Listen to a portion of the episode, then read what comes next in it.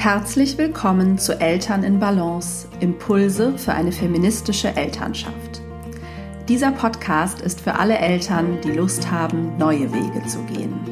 Eltern, die ihre Elternschaft gleichberechtigt und feministisch leben wollen. Eltern, die wirklich gemeinsam Vereinbarkeit gestalten und zusammen die Verantwortung für alle Arbeiten innerhalb des Paar- und Familienlebens übernehmen möchten. Hier gibt es jeden Dienstag Gedanken und Gesprächsanstöße für eine Elternschaft in Balance.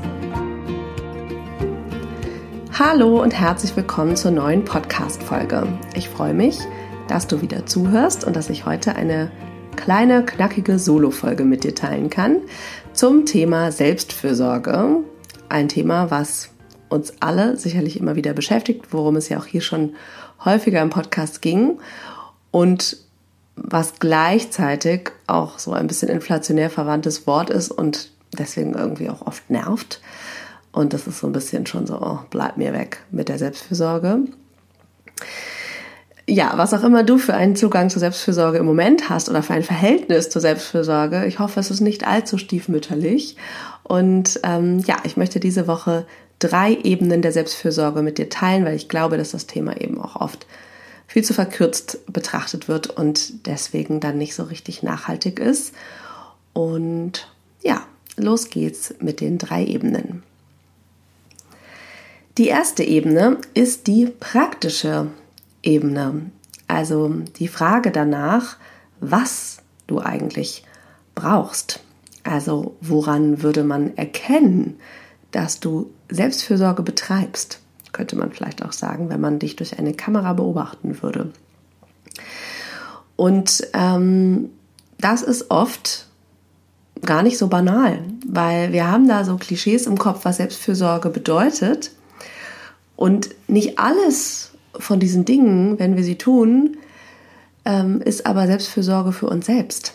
Also ich glaube, es reicht nicht, ein Buch zum Thema Selbstfürsorge zu lesen, sondern es braucht schon eine ja, individuelle Auseinandersetzung damit, was bedeutet eigentlich Selbstfürsorge für mich. Und ich persönlich würde sagen, Selbstfürsorge sind Dinge, die mir gut tun und die mir Energie geben, die mindestens keine Energie nehmen. Also vielleicht ist es nicht immer möglich, ähm, im Rahmen von Selbstfürsorge etwas zu tun, ähm, was mir Energie gibt.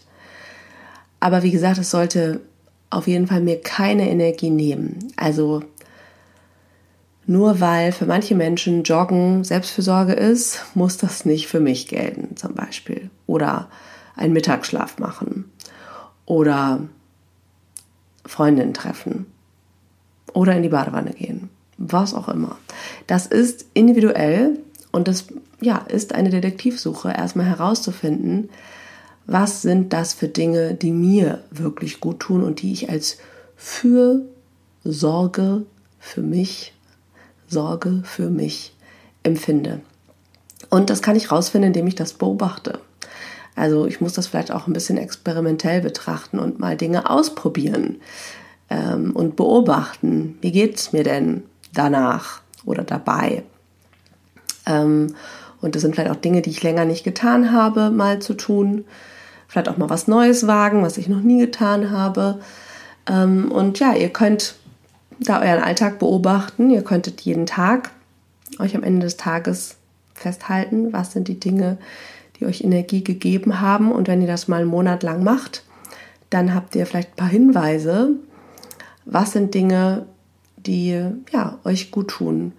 Und wie gesagt, manchmal ist es auch so, ähm, dass, das, weiß ich nicht, eine halbe Stunde mich hinlegen, äh, mir jetzt keine neue Energie gibt, aber zumindest auch keine weiternimmt, zum Beispiel. Dann würde ich sagen, ist das auch Selbstfürsorge. Aber dann ist es halt auch eher eine ähm, notwendige SOS-Maßnahme gewesen.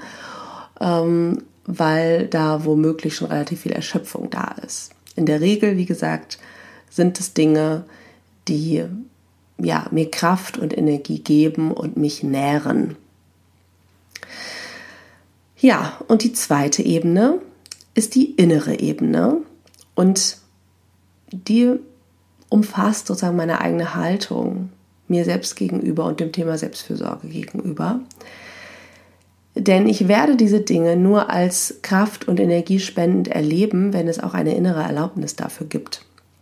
Und gerade im Kontext von Mutterschaft muss man ganz klar sagen, ist das nicht immer einfach. Väter haben eine ganz andere Erlaubnis, sozusagen kollektiv und kulturell bedingt, ähm, Freizeit zu haben und ja, es sich gut gehen zu lassen, mit was auch immer, was ihnen wiederum ähm, Energie und Freude macht.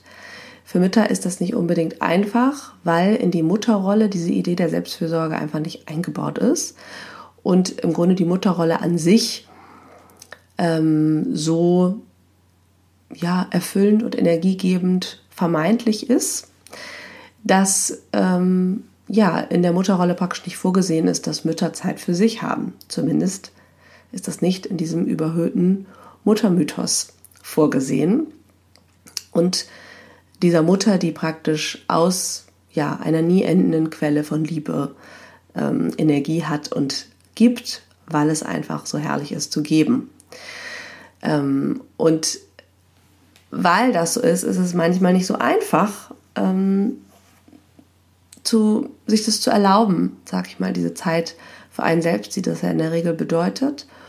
Und auch wirklich so etwas zu haben wie über ähm, Energie und mehr Energie, als ich sozusagen für mich alleine brauche, zu haben.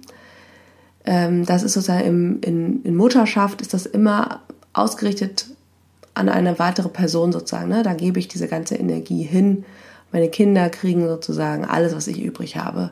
Und dass ich vielleicht selber mehr kriege, als ich gerade brauche, das ist ähm, ja schon relativ, relativ revolutionär in diesem ganz klassischen Mutterbild. Und das ist auch ein Grund, warum es vielen Müttern schwerfällt, sich mehr Zeit zu nehmen, als sie denn unbedingt gerade brauchen, um es zu schaffen.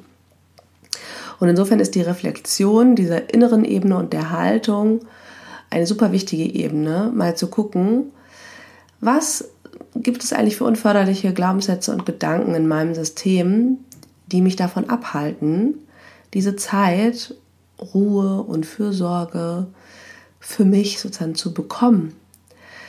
Ähm, was gibt es da für Gedanken über mich, über, über das Muttersein? Ähm, das wird auch viel damit zu tun haben, wie du individuell geprägt bist, ob sich deine Mutter Raum für Selbstfürsorge genommen hat, Gerade Mädchen lernen das von ihren Müttern, ähm, weil wir einfach durchs Vorbild lernen. Und wenn deine Mutter ähm, sich nicht besonders viel Zeit für sich genommen hat oder da keinerlei Rituale hatte, wenn du sie vor allen Dingen ja, arbeitend erlebt hast, egal in Bezug auf, ähm, ob in Bezug auf Erwerbs- oder Care-Arbeit, dann fehlt da auch vermutlich ein Vorbild. Und dann kannst du noch mal eine Generation weiter zurückdenken und gucken, wie war das bei deiner Großmutter. Ähm, ja, und da entsteht dann schon mal ein ganz gutes Gerüst und eine ganz gute Orientierung dafür, was wohl deine Haltung ist, was Müttern so an Selbstfürsorge und Zeit für sich selbst, Zeit, die Energie gibt, ja, was denen da wohl zusteht. Und es braucht in der Regel die Entwicklung einer Haltung, die Selbstfürsorge eben fördert und erlaubt. Ähm, und da kannst du schauen, welche Gedanken könnten dich eben unterstützen, dir mehr Raum für dich zu erlauben. Äh, welche Haltung braucht es, damit du überhaupt diese Dinge, die du auf der praktischen Ebene herausgefunden hast, die dir gut tun, damit du die überhaupt ausleben und auch genießen kannst. Weil wenn es diese innere Erlaubnis nicht gibt, dann kannst du noch so oft irgendwas tun, was äh, dir, was vermeintlich Selbstfürsorge für dich bedeutet, aber es wird nicht tiefer in deinem System ankommen. Und die dritte Ebene ist die organisatorische Ebene, die Ebene von Vereinbarkeit. Und die wird auch meiner Erfahrung nach oft unterschätzt. Also es wundern sich Mütter in meiner Gegenwart, warum sie denn äh, so erschöpft sind zum Beispiel. Und wenn man dann genauer nachfragt, wie viel Zeit sie denn ungestört für sich haben, dann wird ziemlich schnell deutlich, dass das auch nicht verwunderlich ist, dass selbst wenn sie eben wissen, was ihnen gut tun würde und ihre Energiereserven auffüllen würde, ähm, wenn es dafür keinen organisatorischen Rahmen gibt, überhaupt nie fest eingeplante freie Zeit, ja, dann nützt die beste Theorie nichts.